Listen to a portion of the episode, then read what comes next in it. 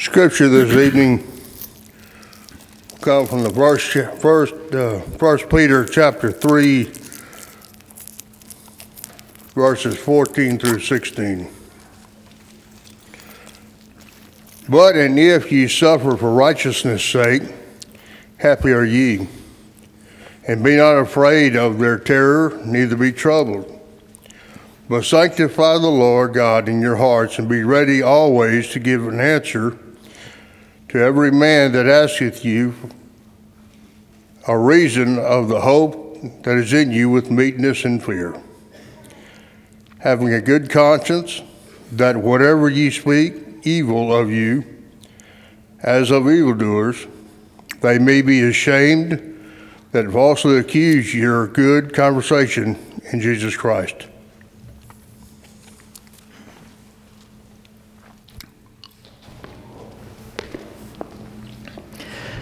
There's a phrase in Latin, memento mori, that means remember death. And I, I've heard a story associated with this where a Roman general, uh, when he has victory parades to celebrate successful conquests and battles, would have a slave whisper this phrase in his ear to kind of keep him humble. Even in the midst of great celebration of his achievement, he wanted to make sure that he always kept a perspective on the fact that this glory is fleeting and he can't get so puffed up that he doesn't focus on what's coming for him. Uh, when I looked up this story to get the finer details to tell you it tonight, I found that the original source for this story was sermons and writings from an early church father, which means that it's one of the earliest preacher stories and is probably not true. uh, but it was still kind of cool. It was nice to me to know that it's been something that Christians have needed to hear for a long time that death is inevitable and certainly coming for all of us.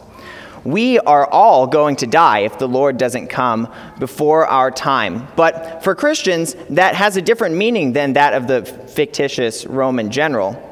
Because for us, that's not a sense of dread or uh, a humbling thing, really, so much as it is a call of hope. Eventually, we will all get to go home to our Lord. And Christians should be definitively the most hopeful people here in this world. When somebody who's lost, just a, a, normal person in the world, has negative circumstances come into their life, they're suffering because of something that's going on, sometimes there's not really a light at the end of the tunnel. I mean, you can get a serious injury, a, a bad diagnosis, you can have circumstances and turmoil and the world spin up, things that just aren't going to improve within your lifetime. And the fact that we're all going to die isn't really a good thing at the end of it all. But for a Christian, there's nothing more hopeful than the idea that eventually I'm going to go home and spend eternity with my God in heaven. And that's something that was very important for Peter's audience in the first century when he wrote the book of 1 Peter because those first century Christians were facing harsh, harsh persecution and they were suffering for their faith. In 1 Peter chapter 3, which we'll get to, Peter talks about how we as Christians are supposed to be able to have hope in the face of suffering and in the face of death. And the ways that we can have hope are threefold. Don't fear, sanctify Christ as Lord in your hearts, and be baptized into the power of his resurrection, because that's the only power that ultimately can save us from suffering and from death. Christians should be the most hopeful people, and the first way that we can be most hopeful is to not fear. In 1 Peter chapter 3 verse 13 it reads, "Who is there to harm you if you prove zealous for what is good? But even if you should suffer for the sake of righteousness, you are blessed, and do not fear their intimidation and do not be troubled." Peter's first line here who is there to harm you if you prove zealous for what of good? I think seems like kind of a tongue in cheek comment from Peter. Because, like I just said, his audience was persecuted and suffering Christians in the first century. So, if Peter said, Who is there to harm you if you prove zealous for what is good? All, the, all these people in that initial reading could probably come up with a list of people that did want to harm them because of their faith and because they were Christians. Despite that, though, this point still stands, and it seems similar to a point that Jesus made in Matthew chapter 10, verse 28, where he says that we should not fear the one that can destroy the body and not the soul, but rather the one that can destroy the body and the soul by casting the soul into hell.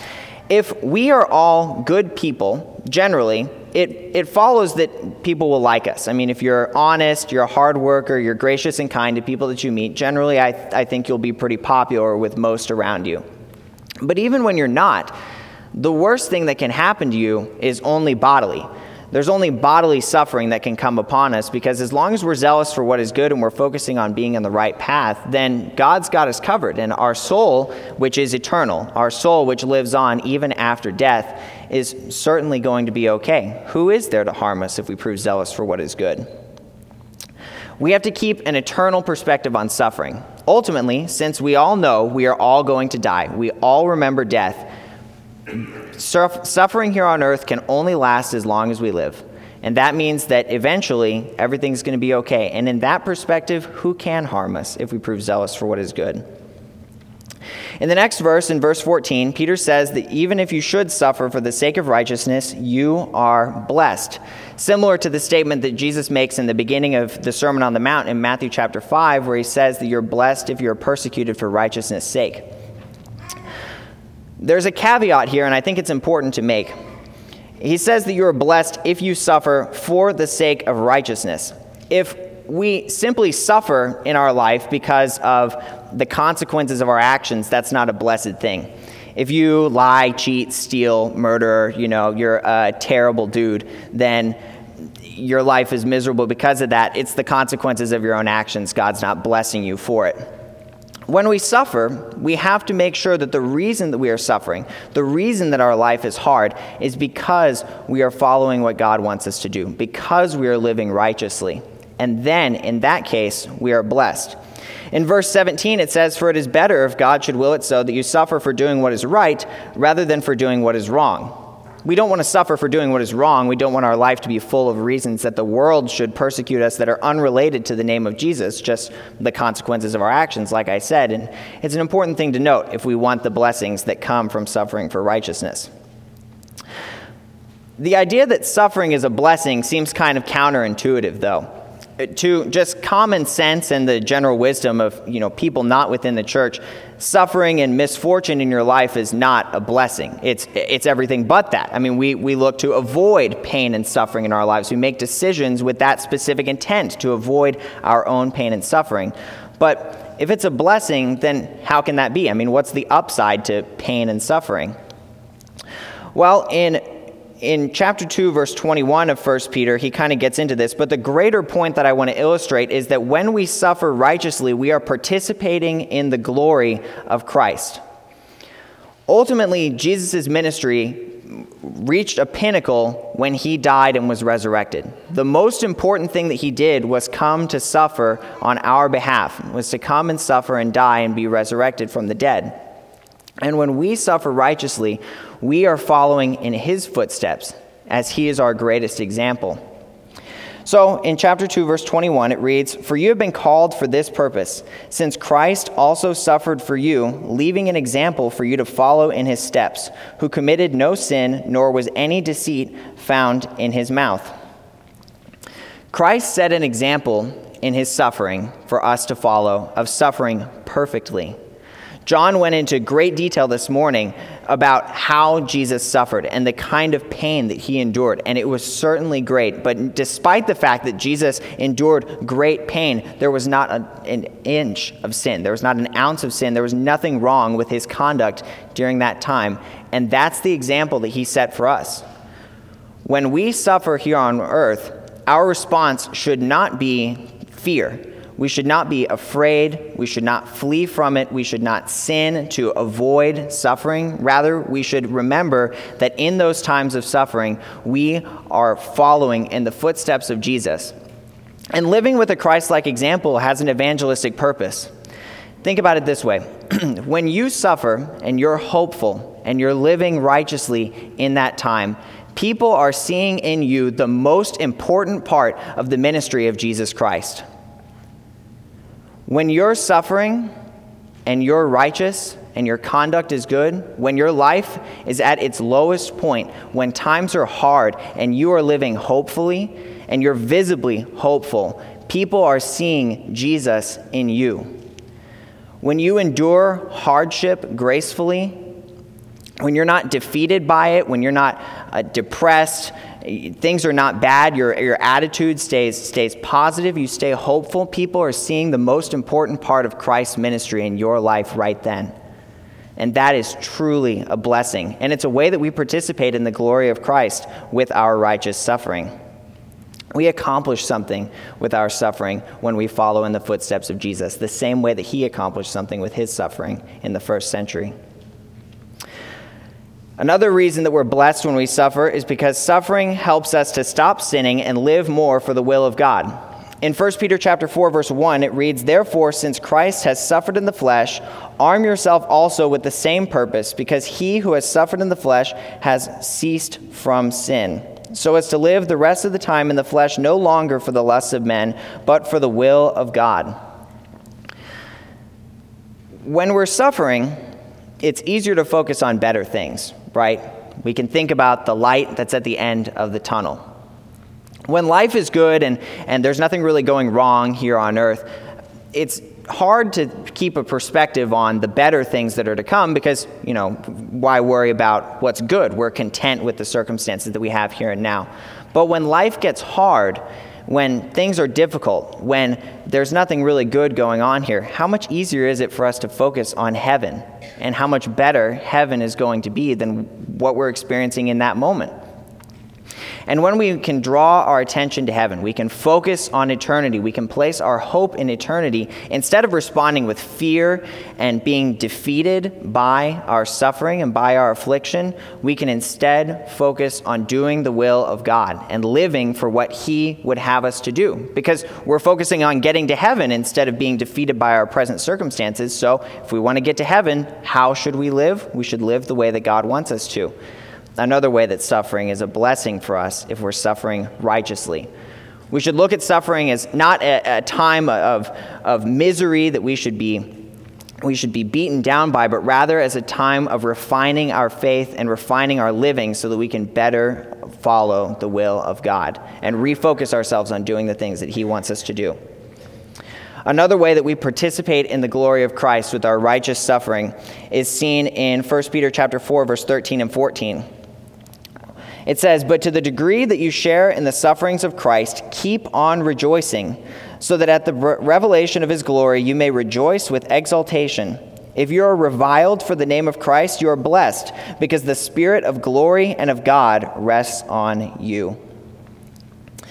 Rejoicing when suffering comes is a whole new level of counterintuitive. I mean, we can understand that maybe we don't need to be totally defeated by bad circumstances here on earth. But instead of responding with contentment or apathy, what Peter is saying is we need to respond with rejoicing because one of the ways that we're blessed when we suffer righteously is God is more present in our life at that point than at any other time. It says, The Spirit of glory and of God rests upon you in that moment. If the glory of Christ that you're participating in in your suffering is more present in your life when you're down, isn't that cause for rejoicing rather than fear? Our response to suffering should not be to be fearful and defeated by it and, and, averse to righteous suffering at, by any means necessary, but rather should be to respond to that with rejoicing because we know that God is more present in our lives when we're at our lowest point than at any other time. The Spirit of God that resides in all Christians is more present in your life when you're at your lowest which means that those times of suffering, God is drawing closer to you, and we can take that same opportunity to draw closer to Him. Righteous suffering is our participation in the glory of Christ. Because we're following in His footsteps, being led by His example, we're given an opportunity to refine our will, to more better focus on what it is that He would have us to do and how He would have us live. And God is more present in our lives in those moments than at any other time. Another point on, on suffering. The last, one of the last points that Peter makes in this epistle is in 1 Peter chapter 5, verse 10 and 11, where, in which he writes, After you have suffered for a little while, the God of all grace, who called you to his eternal glory in Christ, will himself perfect, confirm, strengthen, and establish you. To him be dominion forever and ever. Amen. It's that first line that I want to focus on after you have suffered for a little while. Think about the circumstances of a first century Christian. We kind of were familiar, generally speaking, with the sufferings that they endured. When a Roman guard came to their door and knocked on it and said, Renounce Jesus as your king and, and worship Caesar as your Lord and God, and they refused to do that, what were some of the consequences for them? They were burned at the stake. They were fed to animals. They were crucified. They were killed in all kinds of gruesome ways. If that was the fate that a first century Christian met, and surely some of them were in Peter's audience here, when does the suffering stop if it's only for a little while? When does the suffering end if it's only for a little while for these people? When they died. Sometimes suffering that we go through in our life is not going to end until our life ends as well. Only a little while is the period of time that we are alive here on earth in the scope of eternity. But it's entirely possible that that will be a grueling experience here on earth. But keeping a focus on the eternal perspective, the fact that our life is so infinitesimally short compared to the grand scheme of how long we are going to exist and the time that we're going to spend with God, our response to pain and suffering and even cruel death should not be fear, but should be hope. Because we have hope in the work that Jesus did, and we have hope because we are children of God. And we're going to be called to Him eventually. Remember death, because that's ultimately where we're going, and for a Christian, that's a hopeful thing. It's not something that we should fear or feel defeated by. It's something that we can rest our hope in, because eventually all of us will be able to go home to our Father in heaven, even if that means that we have to suffer on the way. Our response to suffering as Christians should be hope we should be the most hopeful people, definitively hopeful. People should see that about us. And our response to suffering should not be fear. The second way that we can have hope as Christians is to sanctify Christ as Lord in our hearts. If, you, if I was to stop the sermon at the last point, it's all over right there. Any person can just live without fear. Where would we go if Christ was not our Lord when we die? I mean, suffering is only for a little while. Time is a a long thing. If I'm eventually going to die, then the earthly suffering will end, right? But without Jesus as my Lord, there's nothing for me to look forward to in the end. There's nothing hopeful about death for somebody whose Lord is not Jesus Christ, which is why this next part is so important. In verse 15 of 1 Peter chapter 3, it reads, Sanctify Christ as Lord in your hearts, always being ready to make a defense to everyone who asks you to give an account for the hope that is in you, yet with gentleness and reverence. And keep a good conscience, so that in the thing in which you are slandered, those who revile your good behavior in Christ will be put to shame. Sanctify Christ as Lord in your heart is the first line that Peter reads, or that Peter writes. Jesus must be set apart in your heart for a higher purpose. He must be king of your life. Your, your purpose for living is to follow his will, is to be the kind of person that he wants you to be. To borrow a phrase, there needs to be a special place in your heart for Jesus and for doing his will because he is your Lord and Master, set apart for that purpose.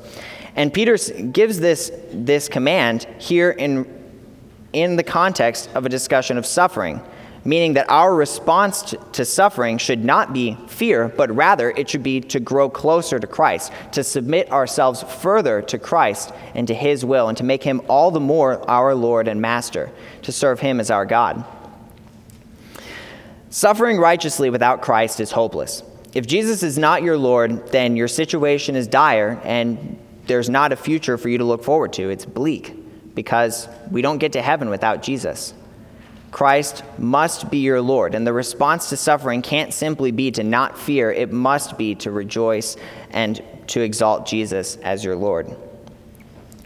Integral to setting Christ as Lord in your heart is being able to articulate why you are hopeful in death and suffering. Peter says, Sanctify Christ as Lord in your hearts, always being ready to make a defense to everyone who asks you to give an account for the hope that is in you. I've heard, surely, well meaning brethren teach this passage, and they'll say something along the lines of that we should regularly attend worship and when our neighbors see us get ready and go somewhere every Sunday morning, week in and week out, they will see our behavior and they will ask us, uh, what are you doing on Sunday morning when you go with your family somewhere every week? And then you will be able to give a defense for the hope that is in you. Uh, and while that's certainly a well meaning point, in an American suburb, when you get up and get dressed and go somewhere every Sunday morning, everybody knows where you're going. You're going to church. And Peter's not writing about that kind of thing. What Peter's writing about is that his audience, in their times of suffering, should be so visibly hopeful. That should be so obvious that they are undefeated by the bad circumstances in their life that people are going to ask them, Why are you like this? Why are you still hopeful right now? Why are you unbeaten by the pain that you're experiencing? It's not about the mundane life of a Christian inspiring awe in people. It's about the, the, the representation of Christ's righteous suffering in our lives being shown to people and them being inspired to ask us why we are like that in those circumstances. Why are you so hopeful, even though things are so bleak in your life? When we're at our lowest point, we need to be able to explain why we have hope in Jesus. In the worst times of your life, were you so committed to following Jesus that you were a ray of sunshine to those around you, even though things in your life were terrible? If somebody looked at you during the worst times in your life, would they be able to tell that you were a hopeful person because of what Jesus did for you? If you were put on the spot right now, could you tell me why you are one of the most hopeful people in the world because of what Jesus did to you, much less at your lowest point? We need to really think about that. If Christ is truly the Lord of our lives, if He really is who we've set our hope on, then we need to be able to properly explain to people why we are so hopeful, and the way that we live should show them that hope, so much so that we don't even have to bring it up. They will ask us why we are so hopeful. That needs to be what we exemplify in our lives. We need to be pure and perfect in hope, so much so that people can see it, especially at our lowest points. In verse 16, it says, Keep a good conscience so that the thing in which you are slandered, those who revile your good behavior in Christ, will be put to shame. Ultimately, at the end of everything, we're going to be vindicated if we keep a good conscience. We're going to win in the end because we know how the whole story ends. We've, we've read the scripture. We know that at the end, Jesus is going to come and victory is going to be his. If he's our king, if he's our master, if he's our God, then, and we're his people, then we win at the end. We'll be vindicated. Nobody, nobody's going to be able to take that away from us. Peter's wording here seems very specific. He says, keep a good conscience. He could have just written, you know, keep doing what you're doing, focus on doing good works, uh, you know, remember the things that we've taught you, something like that. But he very specifically says, keep a good conscience. And I think that there's a point that we can draw from this. Again, thinking about the circumstances of those in the first century. If a Roman knocks on your door and says, renounce Jesus as your God and, and worship Caesar instead, a Christian at that time could have just feigned worship for Caesar and they would have avoided a lot of pain and suffering. They could have just bit their tongue, done what they were supposed to do, paid lip service to the pagan gods, and they would have avoided a lot of pain and suffering. But what Peter is saying is that your conscience should be so good, so clean, that that's not even in, in, in the cards. It's not even possible for you to have chosen that because you're so focused on doing what's right. We need to have an unbroken will to do good an unbroken will to keep ourselves from sin, and that will help us be vindicated in the end. If you're living your life and you're suffering for righteousness and you are just longing to sin because it would it's your out, it's your escape. I mean, if we just did this one thing, if I just drank with my friends, I would fit in better and my life would be so much easier. If if I just if I just lived this certain way, if I just indulged in this certain vice, I would be able to cope with, with being a Christian. It would be so much easier for me to handle this suffering. If that's the way that we're living, we're not keeping a good conscience, and there's no vindication for us at the end. We have to keep a good conscience. We have to have an unbroken will to do what is right, to focus on not sinning. A first century Christian had to be willing to do what was right no matter the cost, and we have to do the same. We have to be willing to face any pain and suffering because we're trying to live righteously so that we can follow the example of our Lord and Savior. And part of living righteously is having a good conscience and an unbroken will to do what God wants us to do, no matter the circumstances, because we're hopeful and because we serve Christ our God.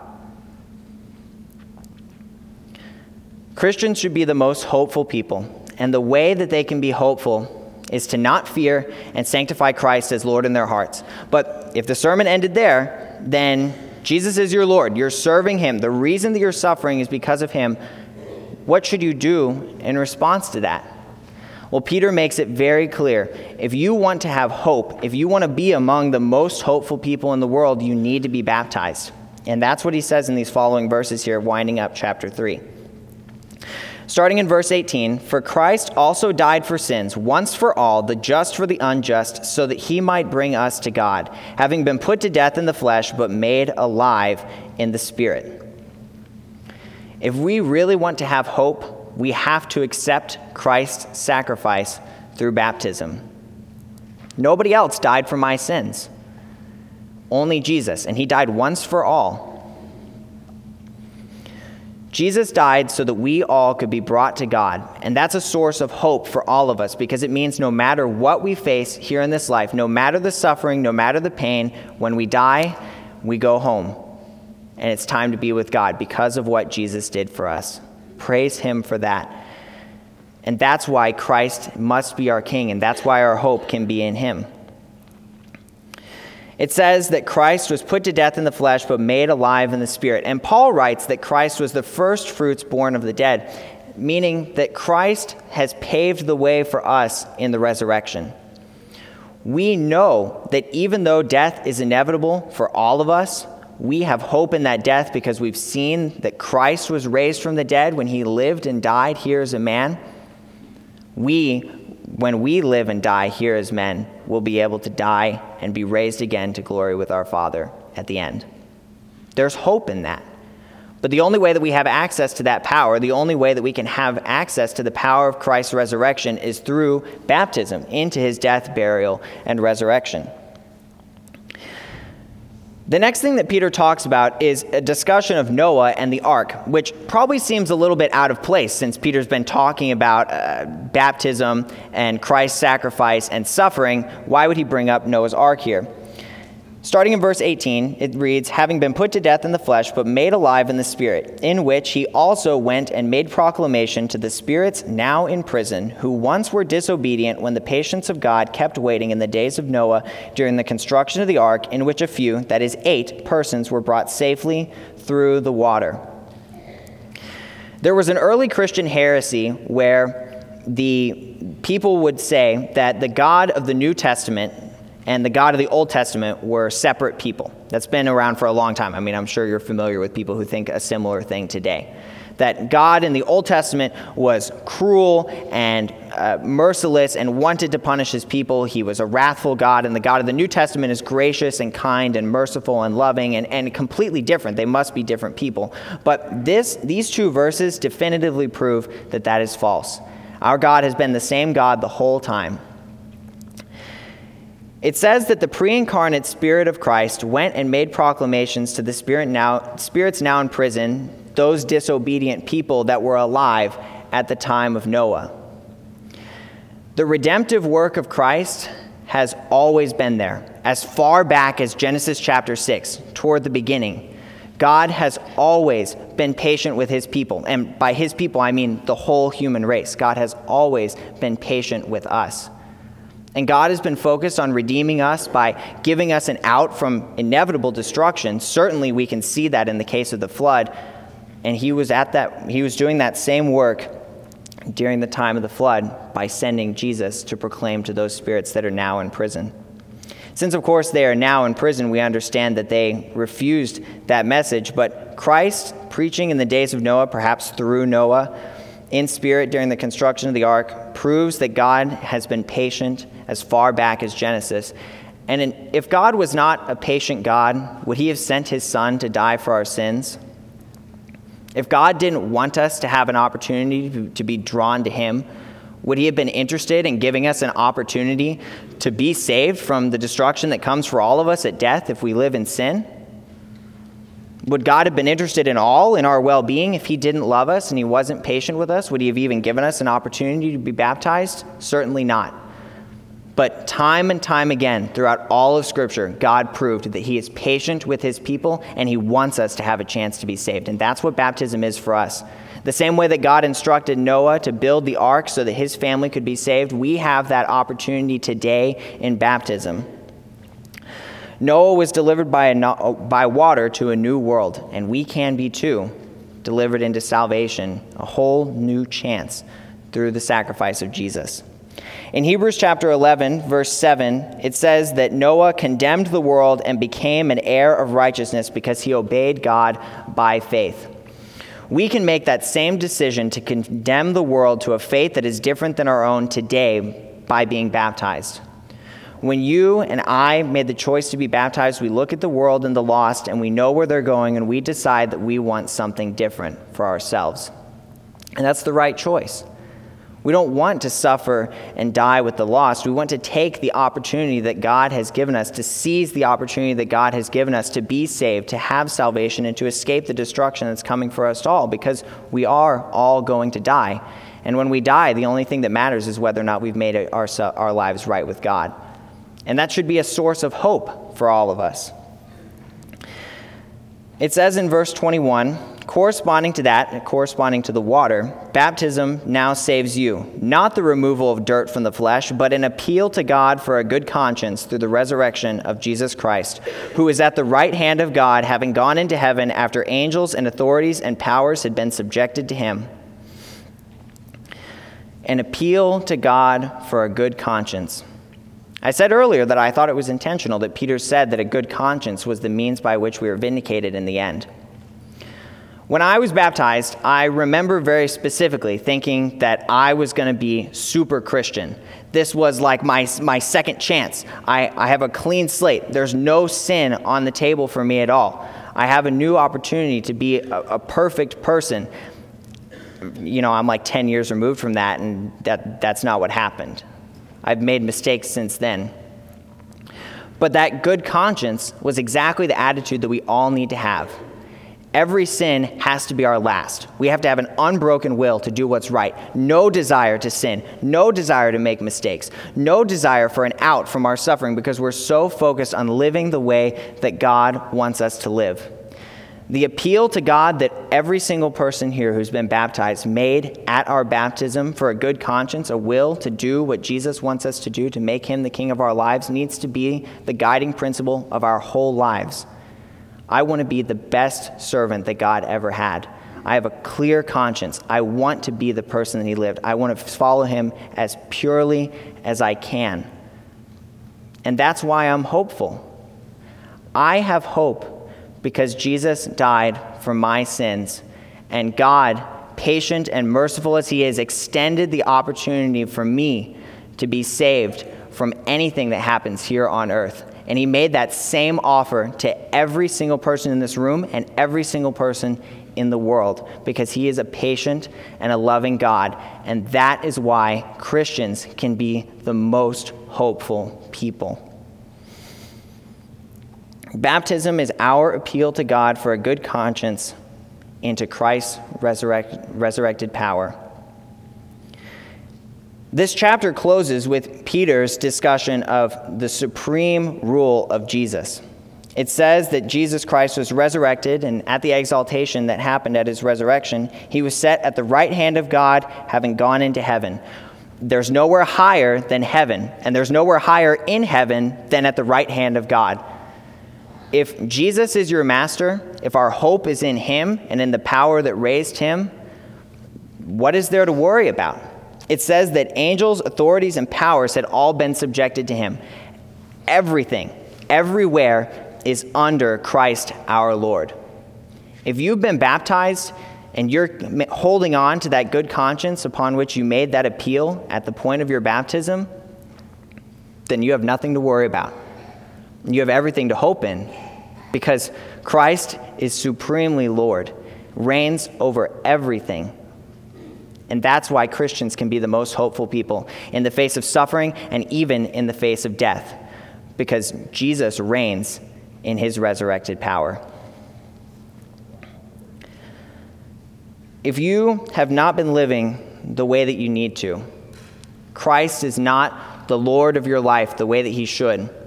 And the fact that we're all going to die and death is certainly inevitable makes you uncomfortable, we can make that right today.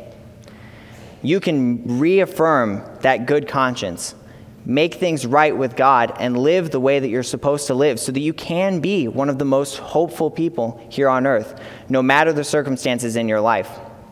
Or perhaps you're not a Christian.